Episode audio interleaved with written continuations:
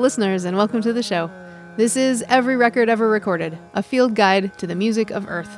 I'm Hannah, and my guest expert this episode is singer and scholar Zain Dossani, here to talk about the Hindustani classical music form known as Dhrupad.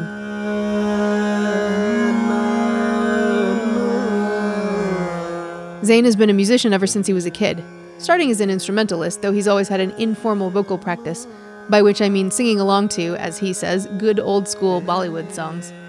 As an adult, he's gravitated more towards singing, and he's been seriously studying Indian classical vocal music for almost a decade.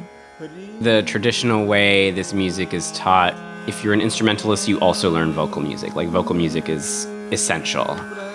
Because you sing through your instrument, that's the idea. You, the perfect instrument is the human voice. Ah. And then all the other instruments are have their own imperfections, but you're trying to sing through them.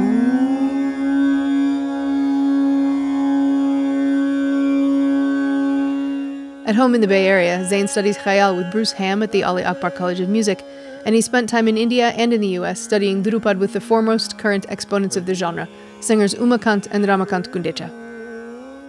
The voice is the instrument you always carry with you. So that's the first instrument that co- it comes through is through your voice. And even if you're not singing, it's coming through your voice into your hands, into the instrument.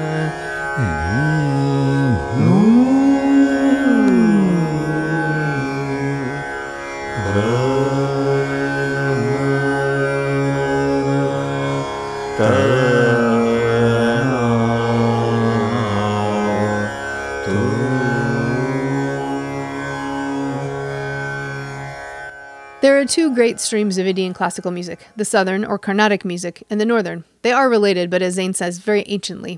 Dhrupad is northern from the area that is now North India, Bangladesh, Pakistan, and Nepal. The way that you typically hear North Indian classical music in 2019 came into its current incarnation about 500 years ago. But its roots obviously go further back than that. North Indian classical music, Hindustani music, has two big categories that it's divided into. One is Dhrupad and one is Khayal. Dhrupad is considered the older progenitor. Some people say it's the progenitor of North and South Indian classical music. And Khayal is, Khayal literally means like thought or whimsy or imagination. It's still very classical mm-hmm. in some ways, but it's a little lighter, a little freer in some ways. Yeah. So by, by classical, you mean it has rules, it has conventions, it yes, has like that kind very of that strict kind of rules and conventions. Okay. People play with them on the fringes, but the basic main heart of it is all of this kind of music is very philosophical. So Dhrupad is is the older, more austere. It's considered, although I don't really know what people mean when they say that. So do you use different instruments to play Dhrupad versus Khayal? like I said, it's more about philosophy. There are instruments that are typical of one and the other. So the sitar, which we have sitting here, this is typically an instrument of khayal. Most North Indian classical music, if you go to a, if you hear of a, an event, it's almost guaranteed to be khayal. And sitar is a typical instrument of that, and not so typical of dhrupad. But it doesn't mean you cannot give a dhrupad rendition on a sitar. Okay. So, I have heard dhrupad ren- rendered on a trombone. So the defining feature of the genre is not instrumentation at all. No, it's not really instrument uh, instrumentation, though there are typical instruments. So the sitar is sort of sitar and sarod. I don't know if mm-hmm. you've seen the sarod, but that's like a lute with a goatskin head and a mm-hmm. stainless steel fingerboard. Yeah. Those are the two like sister queens of khayal music. Sitar, especially these days, is like the one that you hear most. The similar big instrument of Dhrupad that isn't voice. Voice is, of course, something else. Vocal music is very strong in both of these traditions. It's called the Rudravina or Rudravin, which kind of looks like a sitar, but it's much bigger. The Rudravin is a similar sort of setup. It has two resonating gourds, strung across, fretted, held differently because it's bigger. It's held more in your lap and played strummed differently, but more or less mechanically similar, but the sound is very different. and people are still iterating and creating new versions of these instruments and the instrument itself is not essential to the music there is a little bit you can't play this music on absolutely any instrument. For example the piano is not well suited because the tuning is fixed. You know you saw me tuning earlier all these little things. All these frets are movable and when you slide the note you have this ability to get microtones mm, in mm-hmm. at any any point you can produce a pitch.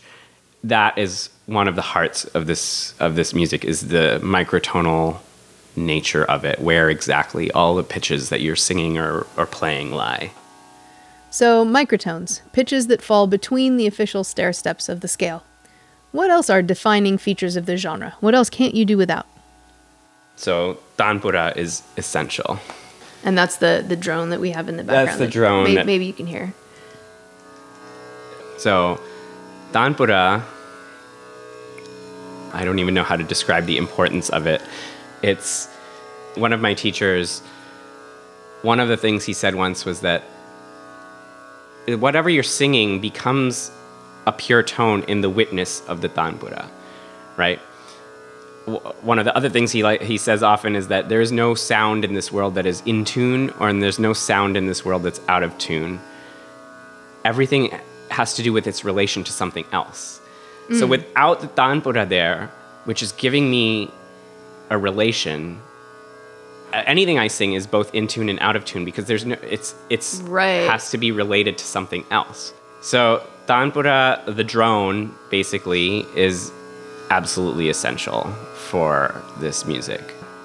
Um, And right now we're listening to it on a Bluetooth speaker played off of Exactly. It's it, courtesy of Apple and Sony, um, and a very talented developer that made this app that pretty much everybody has. Oh. called iTabla Pro. I the guy lives in Southern California somewhere, but that's awesome. um, But you also have behind you the the analog version that this yes, the old school analog version, which is both superior and inferior.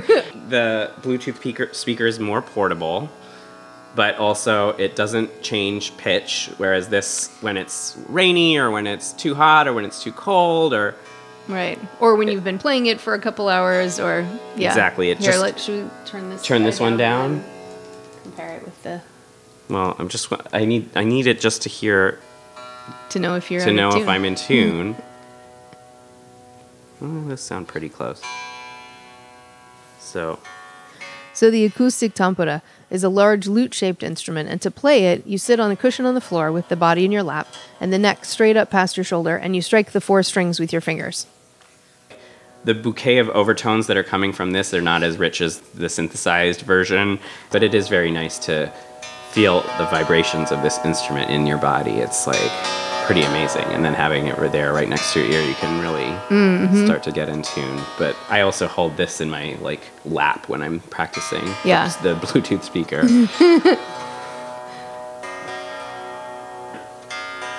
you can you can do it a little more slowly, a little more quickly, but in general that's sort of the typical pattern. Is there a rhythm? The only rhythm is that it should not be in rhythm with the music. It should be at its own. So you want it to be a wash. It Yeah. should be a wash. Yeah. And typically, you would have one person in the ensemble playing this. the typical presentation it's considered it's like a solo tradition so there's mm-hmm. usually one melodic voice but it could be a duet but generally there's one person singing or playing an instrument there's an accompanist which would be the rhythm which for khayal music is with tabla mm-hmm. the drum set that's two drums. Mm-hmm. And for dhrupad it's pakhawaj there's two drum heads but it's on one barrel drum. And then one or two people playing the tanpura in the background.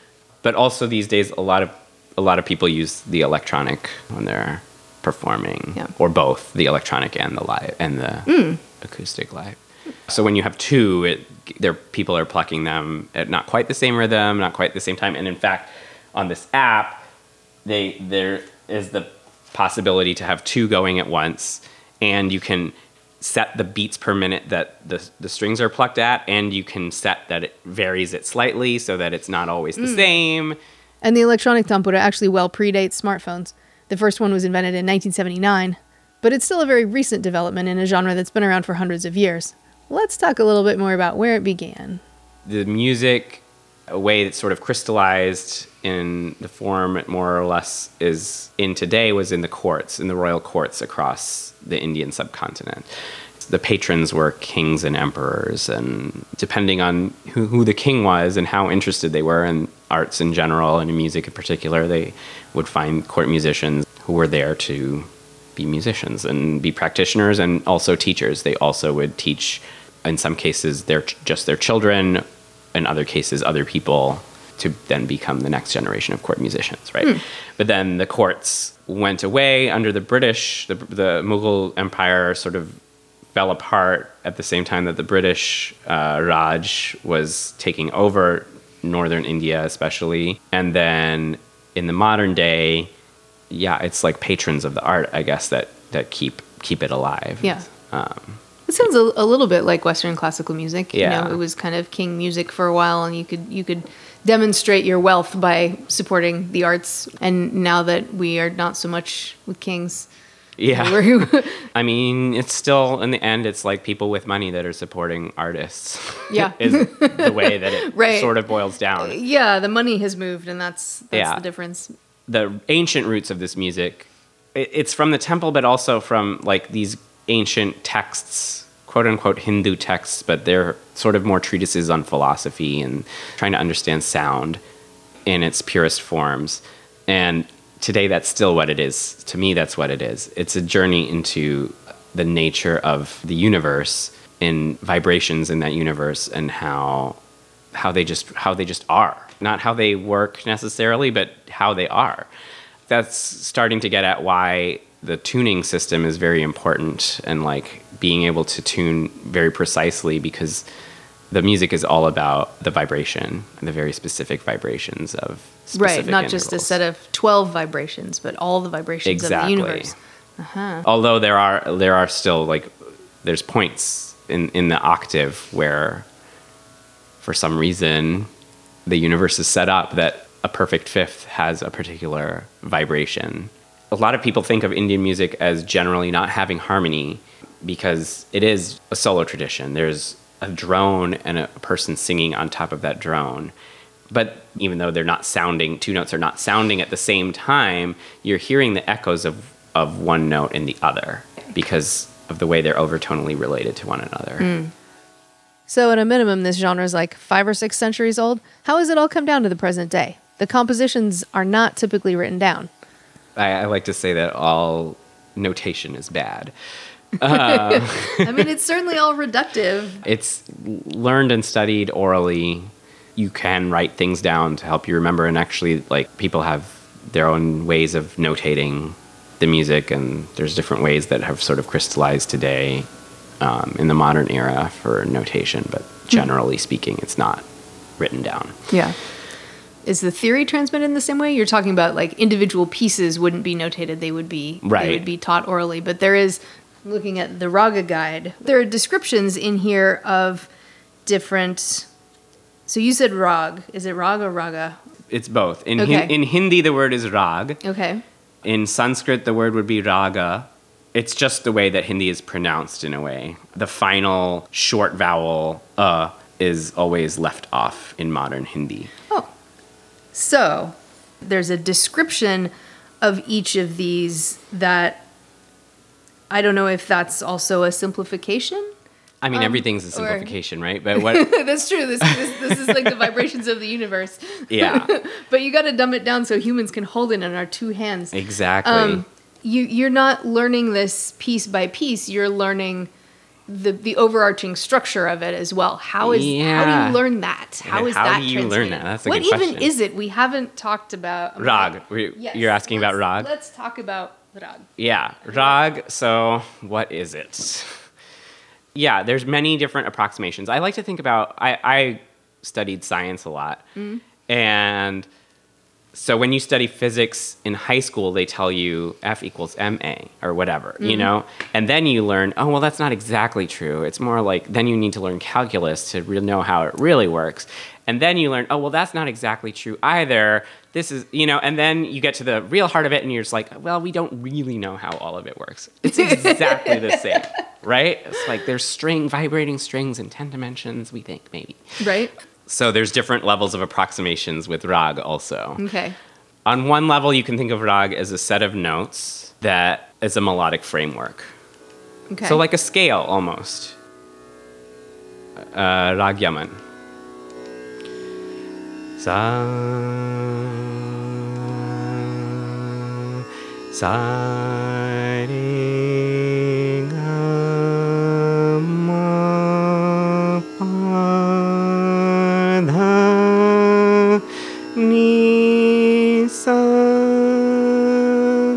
sa ni pa ma ga re sa a scale yeah. more or less. Then there's a typical way that those notes relate to each other. But then now now you're getting into more of the subtlety of rag and who you talk to, what school they've studied from, and by school I mean like it's called gharana in in North Indian music. It's a house. Like there's um, Jaipur Gharana, and Jaipur is a place, right? And it's musicians of that place that have tr- transmitted orally over time their way. And this is like h- how we know each other in some ways through Hungarian folk music. And like the sort of style of each village is a little different because they were isolated and that's the way they can't, they can't come down to the present day. So it's a little bit like that. It's like everybody's take on rag is sort of different, but uh, potentially. So the ways in which you move from one note to another might vary depending on who you ask exactly. Typically, most of the ways you hear Yaman pre- presented today, sometimes you'll hear sa re ga, but more typically you'll have ni re ga. Starting on the major seven below and skipping the tonic and going to the second. Hmm. Ni re ga ma re ga ma pa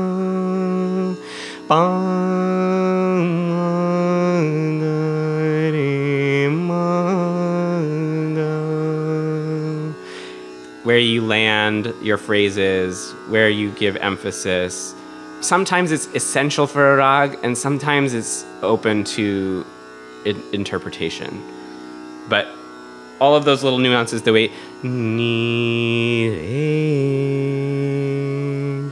taking re from ga, ni re, right? I'm not just mm-hmm. going ni re, ni re. All those little stylistic things are part of what makes a rag rag.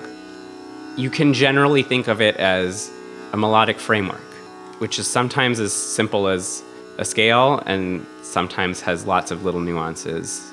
And some rags are big, you can think of it also as a container. Some rags are big containers. Yaman is a big container. Sa re ga ma pa da ni sa sa ni da pa ma ga re sa. Ni re ga ni ga re ni ma ga re ni pa ma ga re ga ni ni da pa ma ga re sa. Lots of things you can move around in that in that mm-hmm. container. Mm-hmm. Others are more confined because they have specific ways that all the notes should move together and they're, they don't allow for as much improvisational freedom hmm. because you have to do these phrases and this and, and like if you do something else then it sounds more like this other rag and not this particular rag. So some some of the containers are big and some of the containers are small.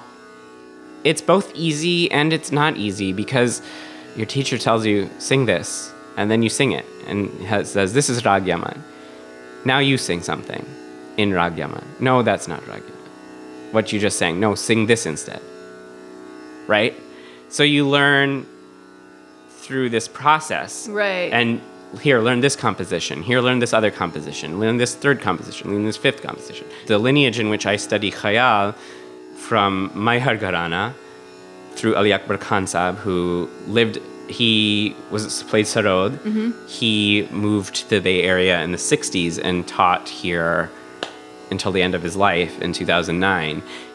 So one of the things Ali Akbar Khan Sahib said was that you want you have to learn 500 compositions in a rag before, and then that's how you'll know what the rag is, hmm. right? Because all of those compositions will show you all the ways that you can do everything. Because there's only so many ways, and yet they're still infinite. Yeah. Um, It's almost like the process of, of learning a language. You know, there's you grow up and you talk to the people around you and and you make sounds and sometimes those sounds mean things to the people around you and sometimes they're like, hmm, not quite. And- Yeah, and you, From that you sort of figure out the ways that you can speak that are meaningful and the ways that you can speak that are close and not not meaningful at all. Exactly. Yeah, it's very similar. It is a way. So each dog is its own language in a way. And just like if you hear someone speaking French on the street, you can recognize it as French. Once you get to know these rags, you'll hear someone playing it and you'll recognize it right away. Is there another one that you could demonstrate that's like super different just so that we can Oh, hear yeah, so many. super different? Sa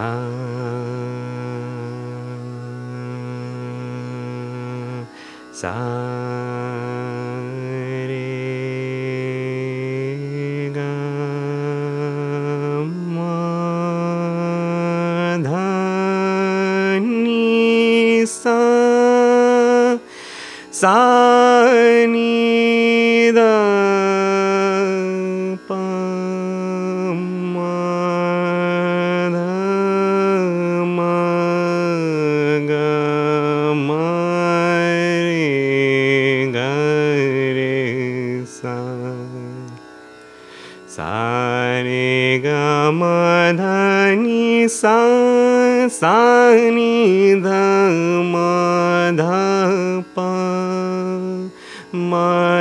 dha ma ga re sa so that's Miyaki Tori. Todi. Todi is a six note rag. Mm-hmm. I don't know if you noticed, I only used six notes ascending, and then I added the seventh note in a particular way in the descent. There's a few few varieties of todi. The sort of more pure one is often is called Gujri todi, only six notes up and six notes down, and then Miyan ki todi uses seven notes coming down. That's that's very interesting. In um, I think it comes from Turkish makam, but in the Greek dromoi, there's the same concept of like it goes like this when you go up, and then it goes a different way when you come down. And if you were to do a descending ornament in an ascending line, you would use the ascending version. Right? Yeah, yeah, yeah. Yeah, it's very similar. Yeah. There's lots and lots of rags that are five notes ascending, seven notes descending, in different ways. Yeah. This music is ancient, and there were ancient people all over the world, and they were all making music, and they all come from the same basic principle of the way vibration works. Mm. So it's not too surprising for me that there's similar ideas in every Yeah. every corner of the world. Yeah. Yeah. And from talking about drag, the next logical step is to speak about the structure of a performance, because the way that you would see Dhrupad performed comes directly out of rag. in Western classical music, I know there's this idea of like movements and they sort of go in a particular way. Like you have this movement typically follows this movement. In Indian classical music, there's a similar prescribed way that it's presented. So it starts with alap, just the drone and the voice or the melodic voice without rhythm. The way I've heard it described is like the rhythm of the of the ocean, not a regular pulse, but ebb and flow, but no drumming or rhythmic accompaniment and no meter. Alap can also be presented in three stages. You can either call the whole thing alap or the first part of it alap. It's the mm-hmm. same word, which is what I was just describing, and then that moves into jor, which has a pulse, but still no typically no drumming accompaniment, and it's the pulse is not a specific time cycle, like a measure of 16 or a measure of 8 or whatever it's just a pulse that like a sort of regular pulse and then jhala which is a faster pulse and then it goes into composition And often you'll have two compositions, a slower one and a faster one. You would do all of that in one rag, in one melodic framework, typically. And is it just the first section? Is it just the alap section that's improvisational, or the? So in Dhrupad, the way the composition typically goes is there are lines that are composed, and you sing those, and then you make improvisations using the words of those lines. The compositions also have structure. The first part is called stai or astai, and the second part is antara. In the stai, it's it's dealing with the space around your starting tonic note. So like here for me, it's ah, and then antara is when you reach the octave above ah, and then you at the very end you come back. And that also actually brings me to another philosophical point about this music. Dhrupad especially is about cycle. All, all of Indian philosophy in general deals with this concept of everything is circular, circular and cyclical and comes back to where you started. Mm. And so that is also true of Dhrupad. It starts somewhere and it goes somewhere and it comes back to the beginning, always. That's like very important and that is another reason why the tanpura, this drone in the background, is important. It's a fixed point, and you go and you come back to it. The whole idea is talking about the universe. Oh.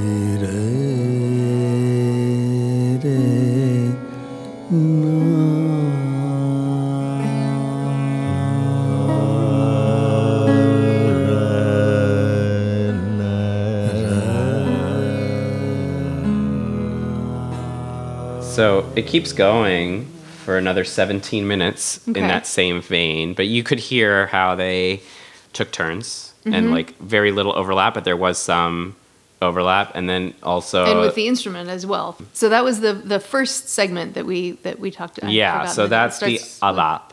There's no pulse, no specific meter or specific pulse. They were starting at that tonic and exploring below and slightly above. And then as the 17 more minutes progresses, they get higher and higher. Will reach that high octave sa. So Indian music is taught in sargam, which is the same as solfege mm, in mm-hmm. Western music.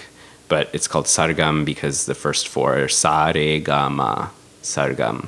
Sa, re, ga, ma, pa, dha, ni, sa are the seven, seven notes. And they're actually shortened forms of the full names of the notes.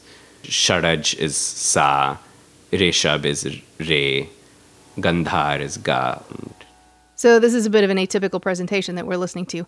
There's usually only one melodic voice, whether it's a singing voice or an instrument. But in this case, there are three.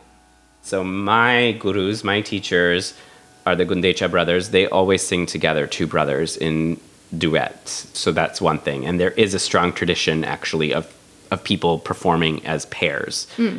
And in this particular recording, it's actually a trio of melodic voices because they also have their I believe it's their guru bhai. In the tradition, you study under a guru, right? You mm-hmm. are a student, and your whole life, for whatever period of time it is that you're learning, is about your learning, right? Hmm. It's called Guru Shishya Parampara.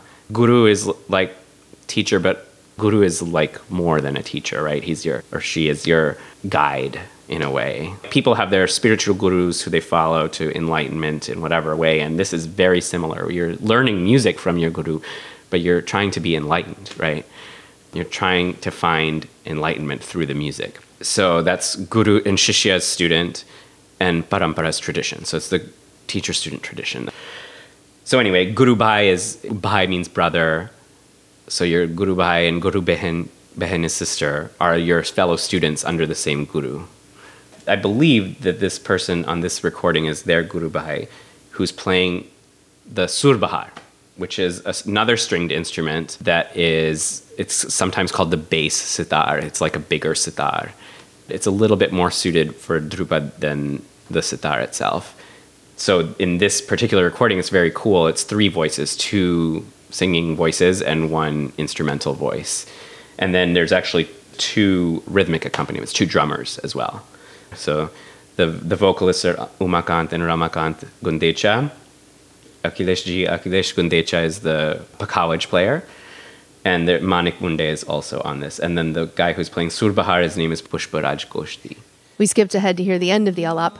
We'll come back in as they're on the high ni, that seventh note of the scale, and listen as they move up and resolve into the octave tonic, the high sa.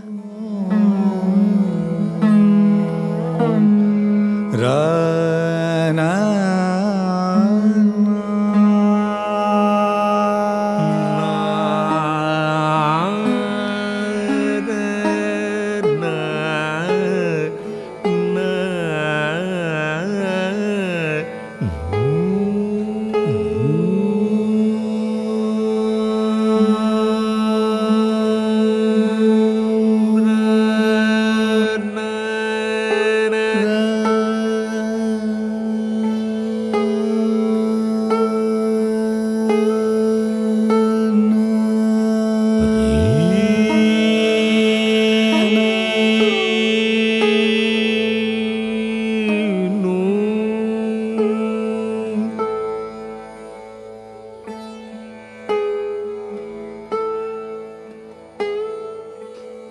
building up the drama, getting Yeah, to that high just- it- it- and it then you like it's this shining moment when you finally get there and then you stay there for a while. That's very typical. And the other thing that you can really hear in their music in particular that's a critical part of all of this music is all the notes are connected, right? Not ah ah of these infinite amount of space, right? Any between any two pitches there's an infinite amount of space. And you're moving through there but you don't stop anywhere except exactly where you're going. Which is very hard. Yeah, I, I imagine. I mean, you've you've been studying for eight years and you're a baby. You said. Yeah, totally. So this would typically be uh, the work of a lifetime. Well, they say the first lifetime is just for practice.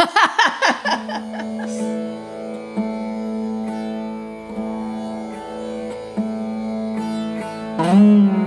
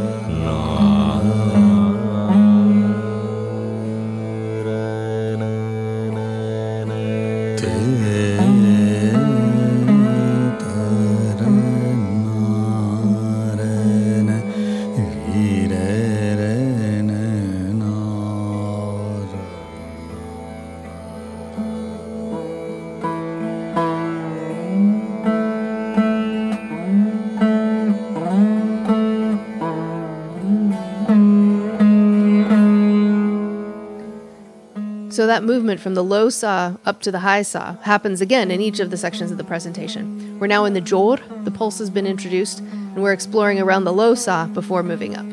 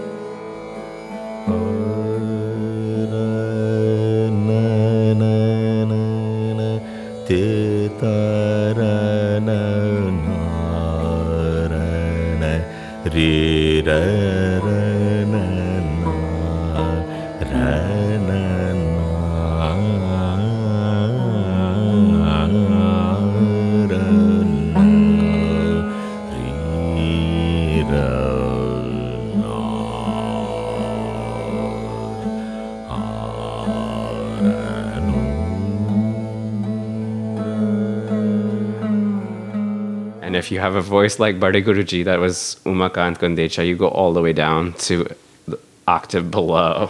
Wow. amazing. so amazing. Yeah. So that continues in that same fashion. Then let's skip to the jhala.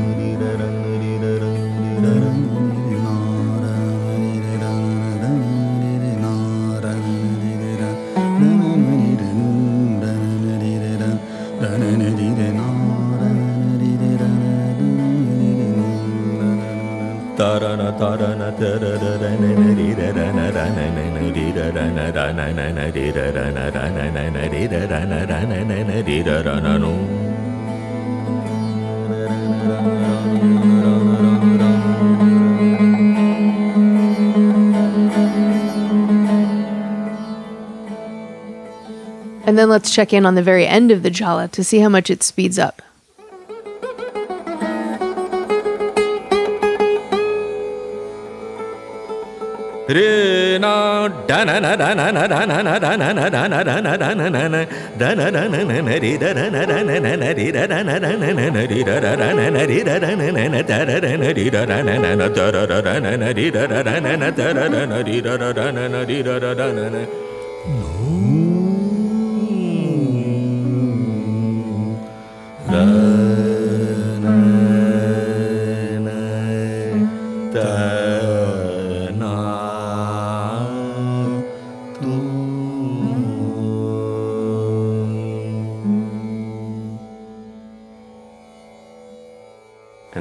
moves on to the composition. So this one has two compositions the slow one in Chautal, which is a 12 beats cycle, and a fast one in Sultal, which is 10 beats.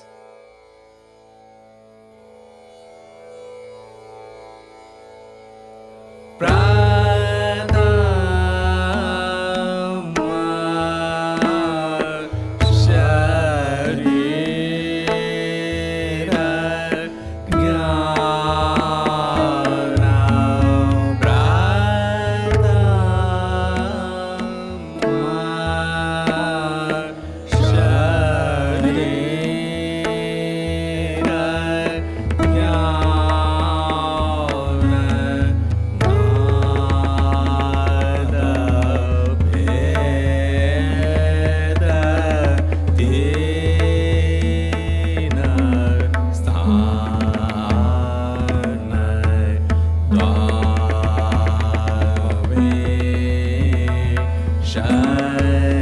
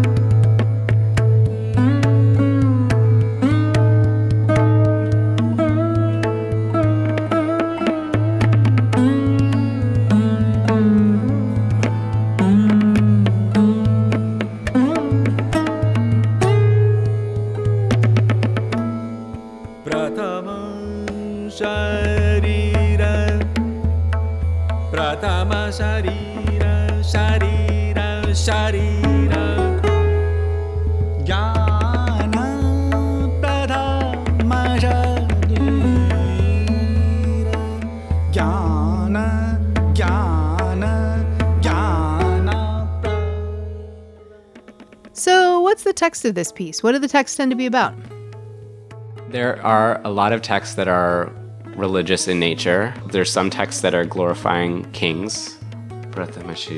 This particular one, I'd have to look up the translation, but my feeling is this is a, more philosophical text. Hmm. So, translating poetry is another one of those things where the truth seems more and more elusive the harder you look for it.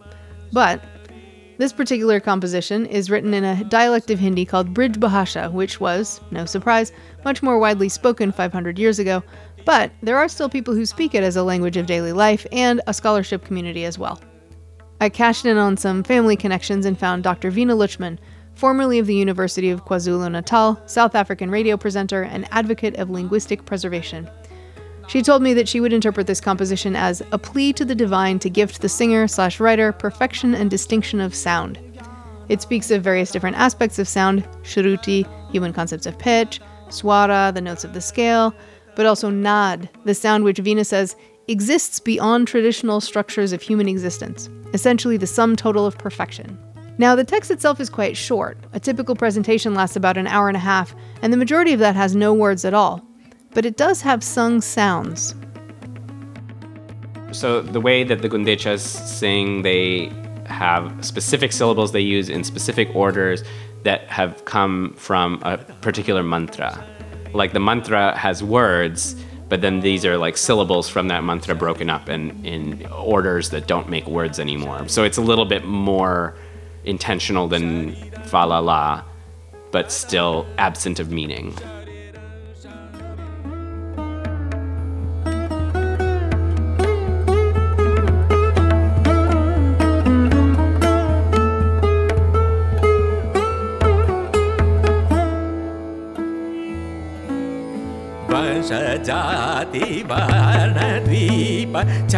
ധരി ശിവിനി യോഗ വന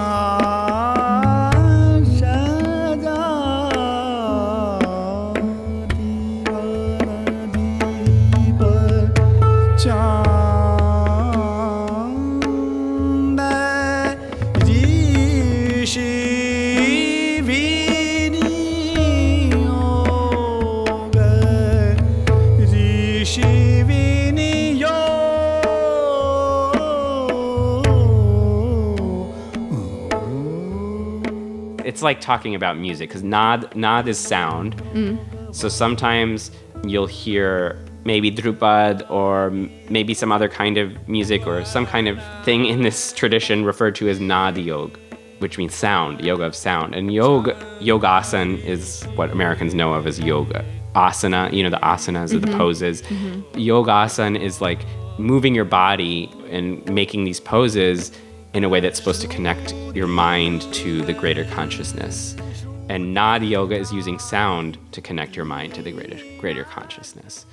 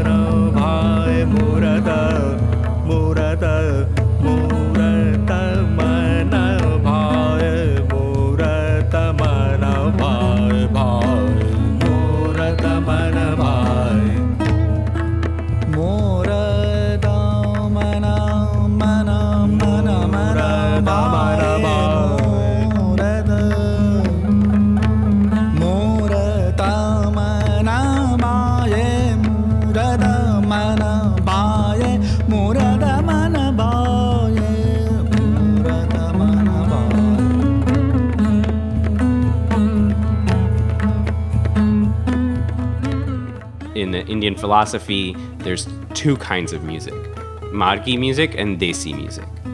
Des is, means country, so Desi is of the country. Generally, North Indian Pakistani people use the word Desi. We're talking about Desi food is North Indian food. Desi culture, Desi music, we mean of our homeland, right? But more generally, it can mean worldly in a way. So, in, in this distinction of music, it's like more worldly music, music that's meant to convey a message, talk about love or something of the earth. And Margi music is the music that is meant to open your mind and connect you with the universe.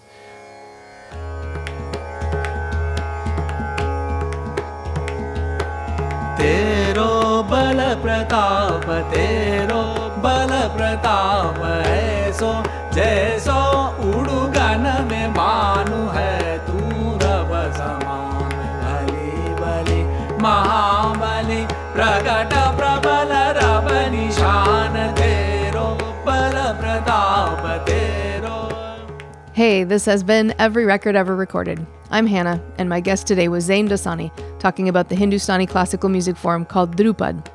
We recorded this show on a wild, stormy day at his house in Oakland, California, under the supervision of his dog Panino.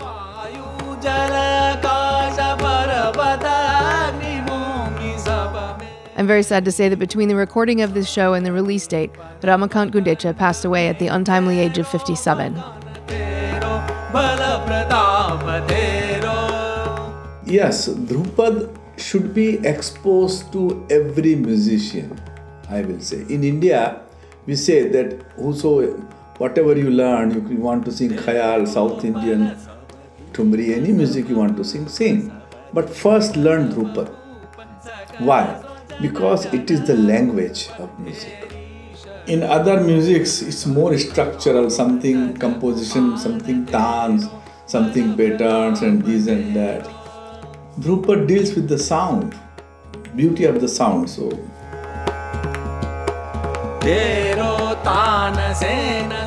it's a double loss for the music world. He was a master singer of the Dhrupad, and he was also a great teacher. So we lose not only the music he would have made, but the musicians he didn't get a chance to teach.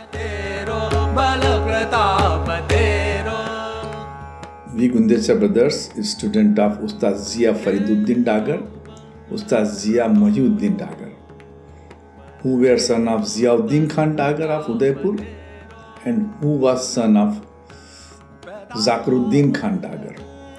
So they were all masters of Dhrupad and they were deeply rooted in Indian traditions. Being even Muslim, they were master of Sanskrit and our heritage, so-called Hindu culture. It is not just simple music. My teacher Ustad Zia Fariduddin Dagar has been saying that Dhrupad is not music for the body, it's for the soul.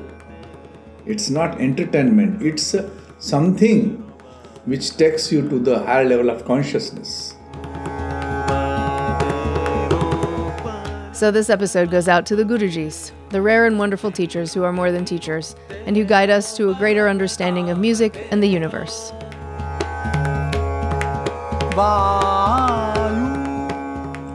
Dhrupad is, I will say, just not music, it's it changes your everything.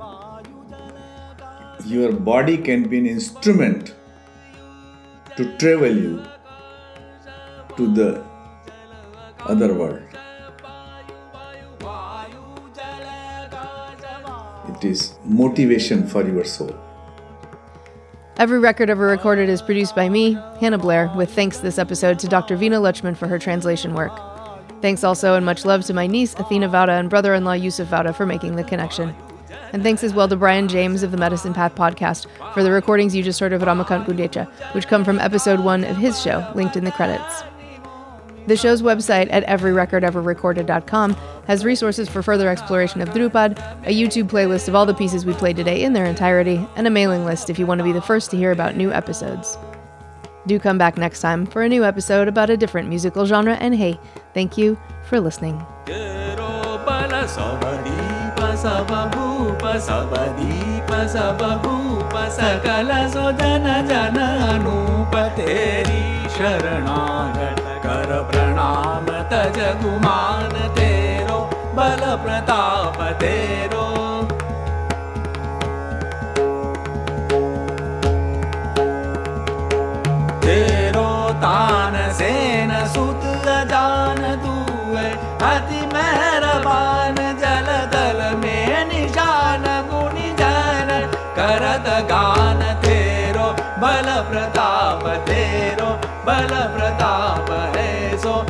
जैसो उड़ुगन में भानु है दूरव समान बलि प्रगट प्रबल रब निशान तेरो